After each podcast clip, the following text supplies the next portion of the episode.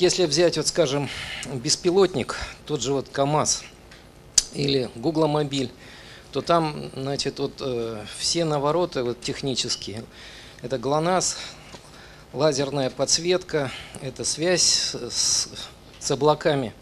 И все это как бы требует ресурсов, и что-то, значит, если там случается с ГЛОНАССом или с энергетикой, приводит к неприятным последствиям. Так вот, э, собственно говоря, и по этой причине создается микросхема, которая будет мало потреблять, и, значит, э, предположительно, ее можно будет использовать на борту робота. И одна из вот этих вот, э, как бы, один из моментов – это вот ориентация в пространстве. Тут вот внизу нарисованы два глаза, и они смотрят за ориентиром, елочкой. И вот здесь вот, как бы, когда робот двигается, он видит елочку с разных ракурсов. И вот, собственно говоря, возникает проблема, что в темпе вот этого кино, которое, значит, стерео, Нужно уметь обучаться, находить елочку в правом и левом глазе и не терять ее. Вот, собственно говоря, вот это вот, ну, тут внизу вот патент, это патент моей организации. Значит, и сразу же я бы хотел сказать, что вот мировая практика сегодня сводится к использованию вот глубоких нейронных сетей, очень много слоев.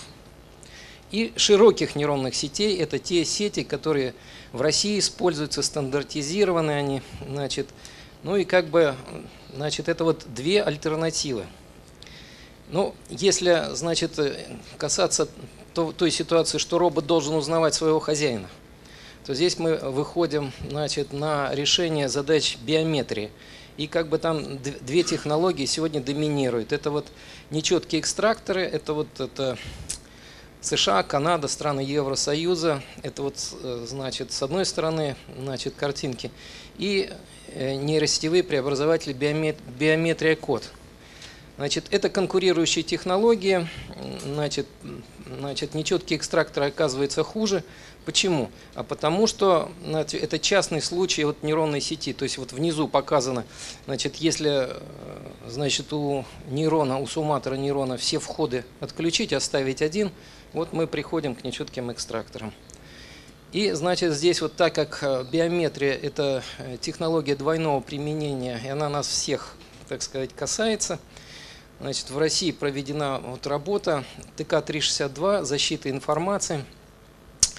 Значит, введены в действие 8 э, стандартов. И когда, если речь пойдет о том, чтобы робот узнавал хозяина и, и выполнял какие-то значимые действия, то, видимо, придется значит, российским роботам значит, мозги создавать по этим стандартам. Ну и плюс вот э, другой технический комитет, 26-й, это криптографическая защита информации, он отвечает за то, чтобы значит, нельзя было извлечь знания из этого, из мозгов робота.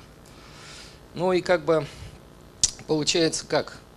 Вот если брать глубокие нейронные сети, это вот то, что сейчас везде в интернете, они анализируют картинки, там, ну, то есть это Google очень хорошо, значит, использует вот эти поисковики, ну, классификаторы картинок, то там неприятность какая? Значит, нужно, они очень тяжело учатся.